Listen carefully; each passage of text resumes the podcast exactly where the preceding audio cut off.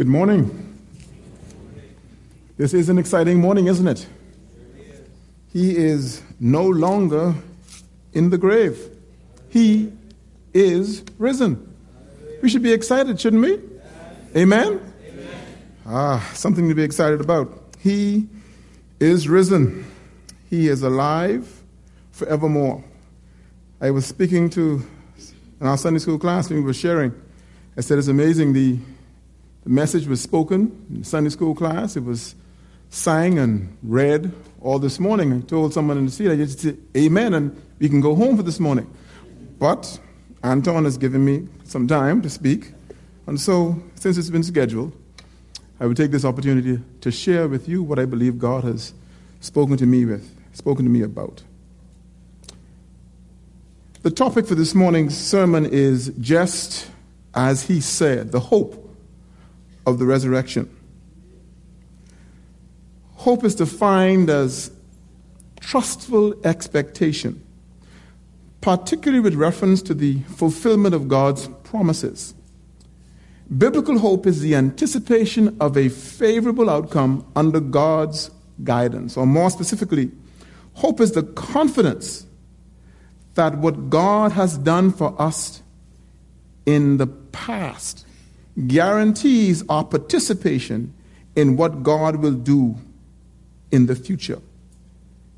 It is the hope and the confidence that what God has done in the past guarantees our participation in what God will do in the future. Now, this is to contrast the world's definition of hope. Their hope is a, a feeling of what they want to happen, you understand it in this way it's some baseless, baseless optimism or a vague yearning after an unattainable good. If hope is to be genuine hope, though, it must be founded on someone or something which affords reasonable confidence in its fulfillment. It must be hope that is founded on someone or something that gives us the grounds, the reason to have confidence in its fulfillment. And the Bible bases its hope, our hope, on God and His saving acts. That is what our hope rests upon. Unlike the world, they have this vague, this arbitrary belief that maybe somehow it will come to pass. But we, as believers, God's children, have our hope resting in an act, in a God who has done something in the past that guarantees for us something in the future. We have a hope, a marvelous hope based on the resurrection of our Lord and Savior Jesus Christ. A hope that maketh us not ashamed, a hope, something we can look forward to, a hope we can place our anchor in the finished work of Jesus Christ. God raised Jesus Christ from the dead, and because of that act, we have hope.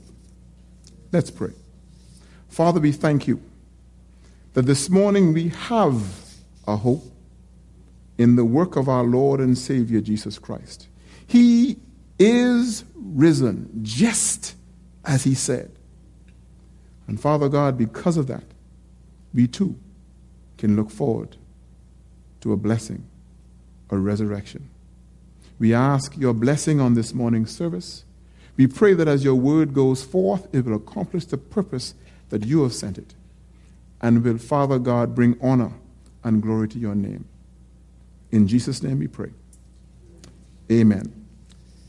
This morning we want to consider some of the words spoken by the angel as recorded in Matthew 28 1 through 10, approximately 2,000 years ago, and see if these words of hope and encouragement, what can we gather from them today?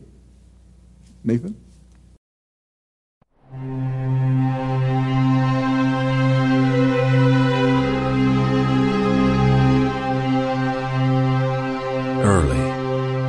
Sunday morning, as the new day was dawning, Mary Magdalene and the other Mary went out to see the tomb.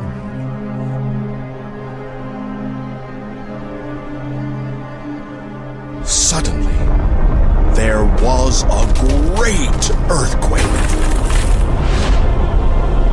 because an angel of the Lord came down from heaven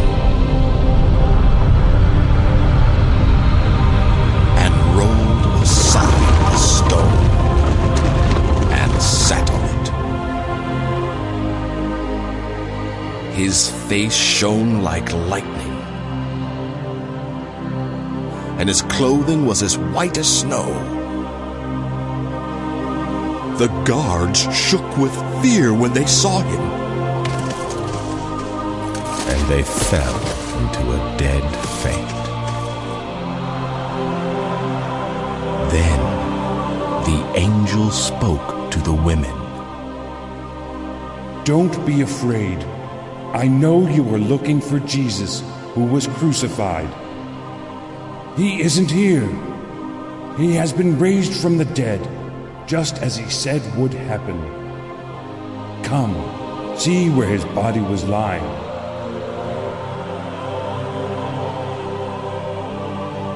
And now go quickly and tell his disciples he has been raised from the dead, and he is going ahead of you to Galilee. You will see him there. Remember, I have told you.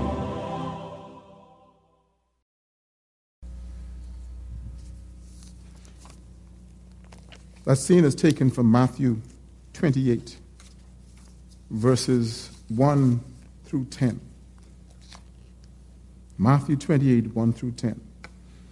But this morning we want to look at the words spoken by the angel and see what hope it offers us this morning.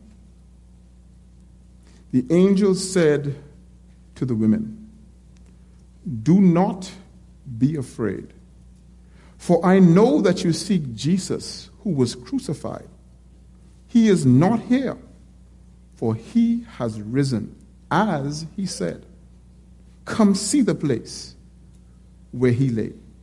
Then go quickly and tell his disciples that he has risen from the dead, and behold, he is going before you to Galilee. There you will see him. See, I have told you. The first thing we want to consider the first words of the angel. Do not be afraid. Bearing in mind, according to Matthew 28 3, he is a, his appearance was like lightning, and his clothing was as white as snow. Now, if I stood before you looking like that, I may need to say to you as well do not be afraid. So you may say they had grounds to be afraid. They had a reason to be afraid, but they were told not to be. And the hope of the resurrection says we have no need to fear. But sometimes we still do. I know I do. Sometimes people believe because you preach that you have it together. But those of us who have the responsibility of sharing God's word still have to work just like everybody else. It is a process that is in constant continuation. You have to be constantly in His Word, constantly in His presence, a moment by moment trust and obedience. That is how we are able to not be afraid. This is where we get our confidence from. From time in God's Word, time in His presence in prayer, and developing that relationship with Him. Joshua 1 8 and 9, 9 says, This book of the law shall not depart out of thy mouth, but thou shalt meditate therein day and night, that thou mayest observe to do according to all that is written therein. Then shalt thou make thy way prosperous, and then thou shalt have good success. Have not I commanded you? Be strong and of a good courage. Be not afraid, neither be thou dismayed. Why? Because the Lord thy God is with you. He is risen, He is alive. His Holy Spirit is living in us. He is with us wherever we go. And we have no need to be afraid. But guess what? We still are. And for some of us, we may have good cause. When we look at the world today and the situations and the circumstances, we would say, You're saying don't be afraid, but, but, but what about? What about that? 15% in July 1st, 2014. How am I going to meet my financial needs? What about crime? The country recorded 120 murders in 2013, and we had the third highest rate among 13 Caribbean countries. As of April 17, 2014, there was one shot dead, four were injured in shootings. And this pushes our murder count to 31 for the year. That's three more than our count was for April last year.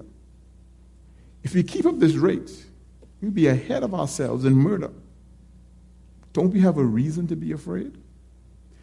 Web shops, taxation, or legalization. What will they do? What will the government decide? And what about our referendum? Did that make a difference? illegal immigrants. 4,000 illegal immigrants repatriated last year at a cost of over $1 million, according to the Minister of Foreign Affairs. Can we keep this up? What's the solution to this problem? What about illnesses? We listened to the prayer requests this morning of persons who are sick. Don't we have reason to be afraid? Don't we have just cause? Cancer. The Bahamas ranks among the top 20 countries in the world in terms of the number of women with breast cancer. And what about this mutated gene? It's, it was found in 23% of the women with breast cancer in this country, which gives us the highest rate of this mutated gene in the world. Don't you think we have a reason to be afraid? What about job security, privatization, layoffs, business closures? All of these things are going on in our country. These are the real things that are happening. Don't that, doesn't it give us grounds to be afraid? But our God still tells us, and because of the resurrection, we can be persons who have courage. Do not be afraid. I am reminded from the text, the angel says, Fear not. It does look bad, you know. I know who you're looking for. You're looking for Jesus Christ, who was crucified. It looks terrible. I know you can remember how he was beaten. I know you can remember him on the cross. I know you can remember his hands and feet nailed to the cross. It looks bad. Things are terrible. But he says, But look, what does it lead to? The angel says, But he is risen. It may look bad, but our God is alive. The tomb is empty, and unlike those who don't have any, we as believers have a hope. We have something to look forward to. He is with us. Our risen Christ is our God. He will strengthen us. He will help us. According to Isaiah 41 and 10, fear not, for I am with you. Do not be dismayed, for I am your God. I will strengthen you. I will help you. I will withhold, uphold you with my righteous hand. In spite of the circumstances, we have a risen Savior who is there with us in the middle of these circumstances. It doesn't mean these circumstances are going to change, you know. Evil is going to come. But this promise is true. We have a hope in the midst of these circumstances. These events are not in our lives just to hurt us and cause us pain, but God has a purpose in them. All these things occur to those who are Christians for our good, for our maturity in Christ, our transformation into his image. And this is a hope that only we Christians have. We know, we know that for those who love God, all things work together for good for those who are called according to his purpose. We, as God's children, have a hope. We have a biblical perspective on these sufferings, on these tragedies, and on these difficulties. God is using them in us to bring us to a state of maturity, a state where we look more like Him in the midst of these circumstances. We have a hope. We have this hope that others don't have because of the resurrection of Jesus Christ. He is risen, just as he said. He is risen. Come, come. What does the angel say? Come, let me show you the tomb. He is no longer there. And what of our greatest fear? Death. Someone always makes the statement, you know, we all want to go to heaven, but nobody want to what? Nobody want to die. And we are afraid, you know, the unknown. What does it mean? Yeah, we know what the Bible says. What does it mean? What about my wife and children? What's going to happen? What about me? 1 Thessalonians 4 13 through 18 says, But we don't want you to be uninformed, brothers, about those who are asleep, that you may not grieve as others who do not have any hope. For since we believe that Jesus died and rose again, even so through Christ, God will bring with him those who have fallen asleep. For this we declare to you by a word from the Lord that we who are alive, who are left until the coming of the Lord, will not precede those who have fallen asleep. For the Lord himself will descend from heaven with a cry of, of, of command, with the voice of the archangel, and with the sound of the trumpet of God. And the dead in Christ will rise first. Then we who are alive, who are left, will be caught up together with them in the clouds to meet the Lord in the air. And so we will always be with the Lord. Therefore, encourage one another, one another with these words. We have a hope. Death is not the end. It is not finished. He was crucified, but he is risen. And because he lives, we will also live. Death does not have that sting, it does not have that victory. It does not. Because our Lord and Savior Jesus Christ rose from the dead. God raised him from the dead. Death has no victory. And the same way he rose, we will rise again. fear? No. Hope. We have a hope. We have something to look forward to. This world, those who don't know Christ, they don't have this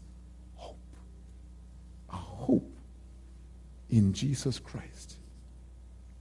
Death has no victory over you as it had no victory over Christ.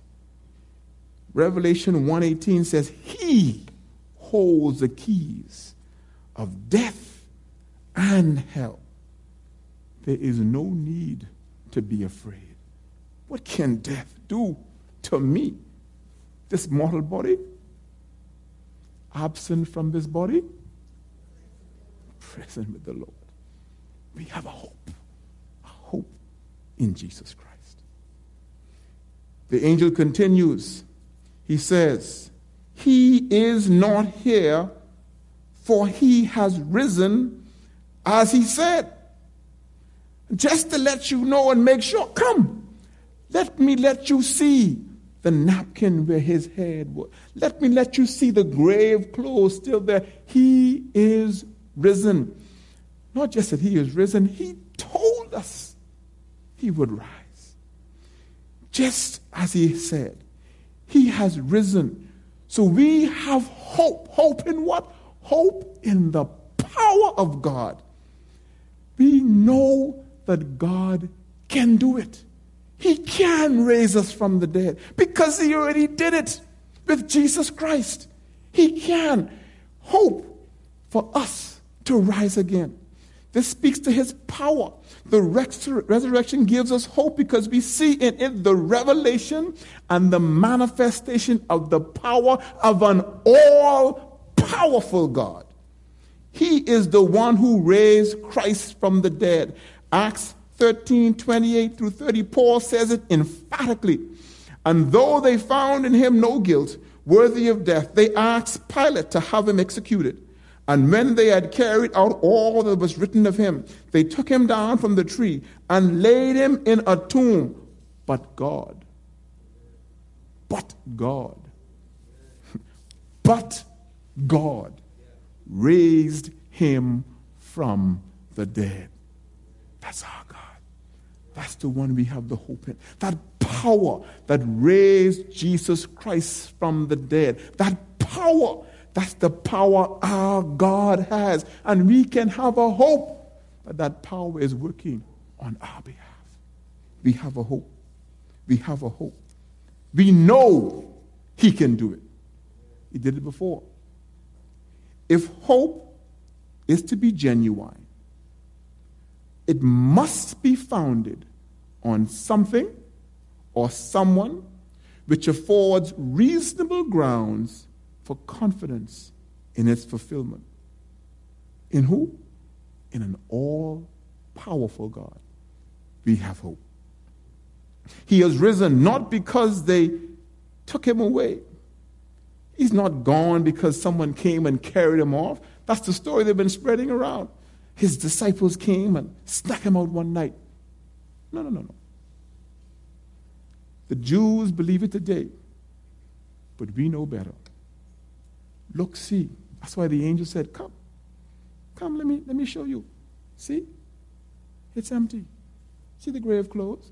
Now, if his disciples had stolen them away, do you think Peter would have taken the time to unwrap, take it all off, lay it out?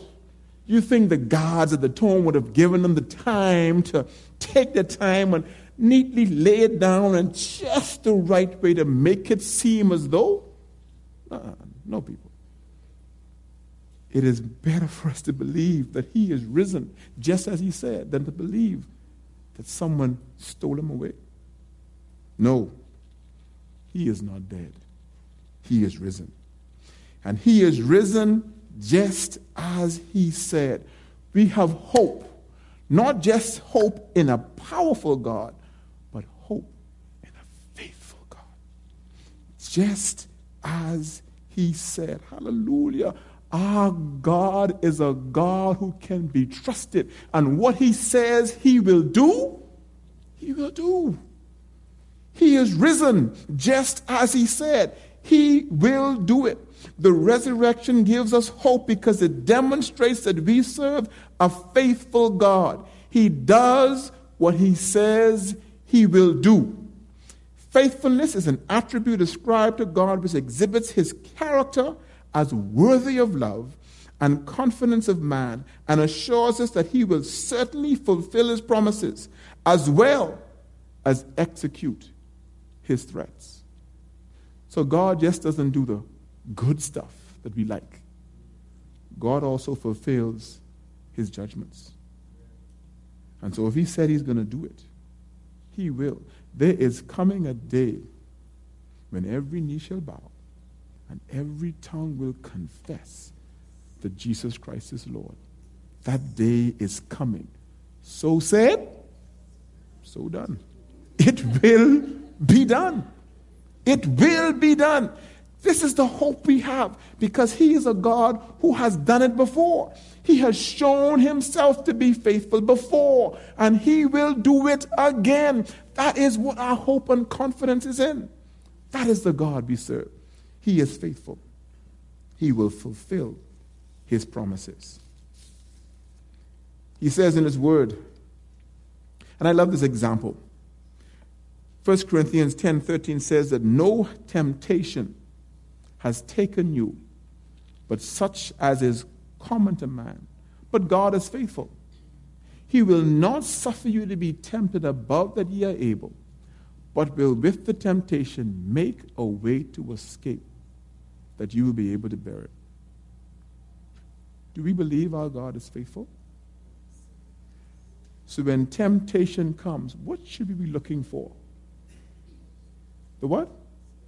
The way of escape. No temptation is going to come your way. It's common, but God is faithful. He will not allow you to be tempted. Man, it was too much, man. I couldn't handle it. He will not allow you. Boy, it was too strong. He will not allow you to be tempted. But she looked so good.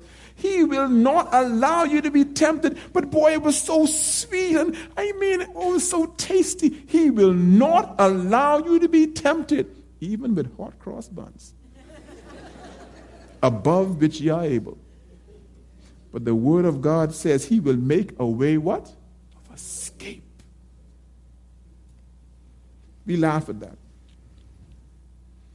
But it's in these simple situations and circumstances that we take the faithfulness and the word of God for granted. He who has promised is faithful to fulfill. And we have to take him at his word.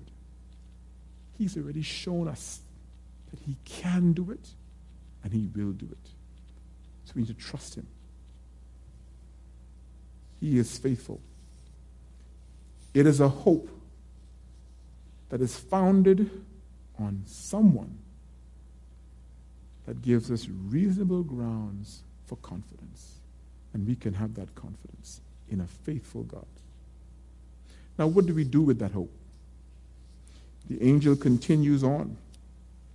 He says, He is not here, for he has risen as he said. Come and see the place where he lay, just to be sure. Then go quickly and tell his disciples that he has risen from the dead. And behold, he is going before you to Galilee. Go quickly and tell his disciples. We, with this knowledge and this hope, we can't sit on this.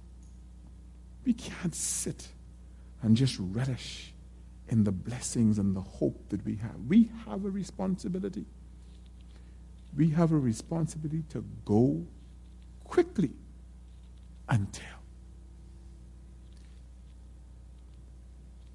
We have to let others know. This morning, if you don't have this hope that we've been talking about, if you don't know this Jesus we've been talking about, this opportunity is available for you today. Listen to these words found in 1 Corinthians 15, verses 1 through 8. Now, I would remind you, brothers, of the gospel I preached to you, which you received, in which you stand, and by which you are being saved. If you hold fast to the word I preached to you, unless you believed in vain. For I delivered to you as of first importance what I also received that Christ died for our sins in accordance to the scriptures. He died. Not just that he died, but he was buried. He was put in the ground. He was put in that tomb. He was dead. He was. But also that he was raised on the third day in accordance with the scriptures. And you see, some of us may have said, Yeah, I know. The women at the tomb. He said, But just to make sure. Some people were talking about in sentence, just to make sure to let you know that our God was risen. And he appeared to Cephas, then to the twelve. Then he appeared to more than 500 brothers at one time, most of whom are still alive, though some have fallen asleep. Then he appeared to James, then to all the apostles, and last of all, as to one untimely born, he appeared also to me. Eyewitnesses. You think they stole his body away? Not only did the women see the empty grave, on the way leaving, they met him. Jesus, he's alive. And just to make sure, let me show you off. Like a brother said in Sunday school this morning, it was all done publicly. Jesus didn't hide. He didn't hide the crucifixion. He didn't hide his life. He didn't hide. He let everybody see, I am alive. Nothing to hide. And this life is available to those who don't know him. Romans 10 9 says, If you confess with your mouth that Jesus is Lord and believe in your heart that God has raised him from the dead, you will be saved. If you want this hope today and to know for sure you're going to heaven, it's simple. Acknowledge you're a sinner, fallen short of God's standard of perfection. Understand and accept that the penalty or wages for sin is death. Accept that Christ died for you and rose again. And believe that you have been saved through the faith or trust in Christ alone. Today, today, you could have this hope. Today, you can leave from this church knowing that absent from this body, present with the Lord. You can have this hope. And if you believe these things, and there is nothing keeping you from trusting Christ right now, you can pray this prayer right in your seat. Dear God, I know that I am a sinner. I know my sin deserves to be punished. And I believe Christ died for me and rose from the grave. I trust Jesus Christ alone as my Savior. And I thank you for the forgiveness and everlasting life I now have. In Jesus' name, amen. Now, if someone prayed that prayer this morning, you need to tell someone. Let someone know right away about that decision. And I would recommend that you speak with one of the pastors before you leave this afternoon. But if you made that profession, I have some exciting news for you. The passage continues. Now, if Christ is proclaimed as raised from the dead in 1 Corinthians 15 12, how can some of you say that there is no resurrection from the dead? So you made a profession, and someone's saying, No, no, no, no, no, no. There ain't no resurrection. I don't know what you're talking about. But he said, No, no, no, hold it now. This is, this is the importance of the resurrection. But if there is no resurrection of the dead, then even Christ, if, then not even Christ has been raised. Wait a minute. If there's no resurrection, then Christ hasn't been raised. And, and if Christ has not been raised, then this business I'm doing up here don't make no sense. This is a waste of time. This is in vain. And, and your belief, your trust, your confidence is in vain. We are even found to be misrepresenting God because we testified about God that He raised Christ. Isn't that what I said earlier? God raised Christ. But if there is no resurrection, then I was speaking a bunch of foolishness. Whom he did not raise, if it is true that the dead are not raised. For if the dead are not raised, not even Christ has been raised. And if Christ has not been raised, your faith is futile, and you are still in your sins. That also means those who have fallen asleep in Christ are finished. If Christ, if in Christ we have hope in this life only, we have all people most pitied. But, whew, I love that word, you know. I remember in teleos, the but. Oh, such a small word. Ooh, but. But in fact, Christ has been raised from the dead. Amen? He's the first fruits of those who have fallen asleep. For as by a man came death, by a man has come also the resurrection of the dead. For as in Adam all die, so also in Christ shall all be made alive. But each in his own order Christ the first fruits. Then at his coming, those who belong to Christ. No, no, no. There's a resurrection. We have a hope. We will live again. We will live again. What does this hope all mean? We don't have to be afraid. Why? Because our God is with us.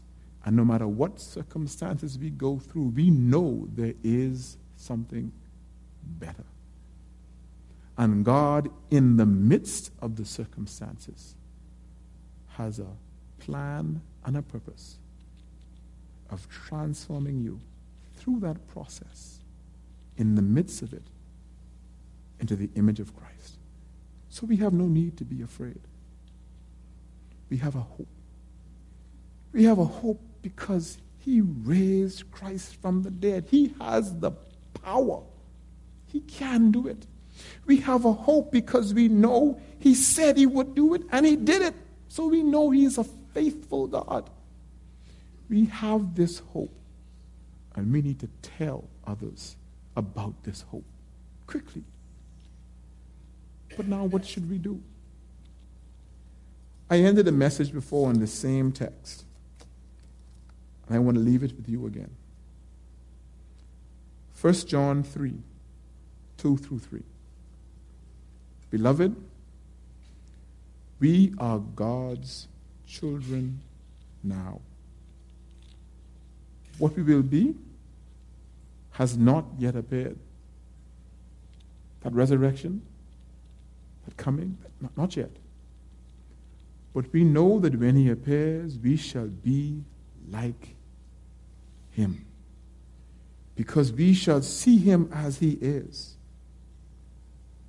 And everyone, everyone who knows this living Jesus Christ as their Lord and personal Savior, everyone who hopes in this resurrection, in this Jesus, purifies himself as he is pure.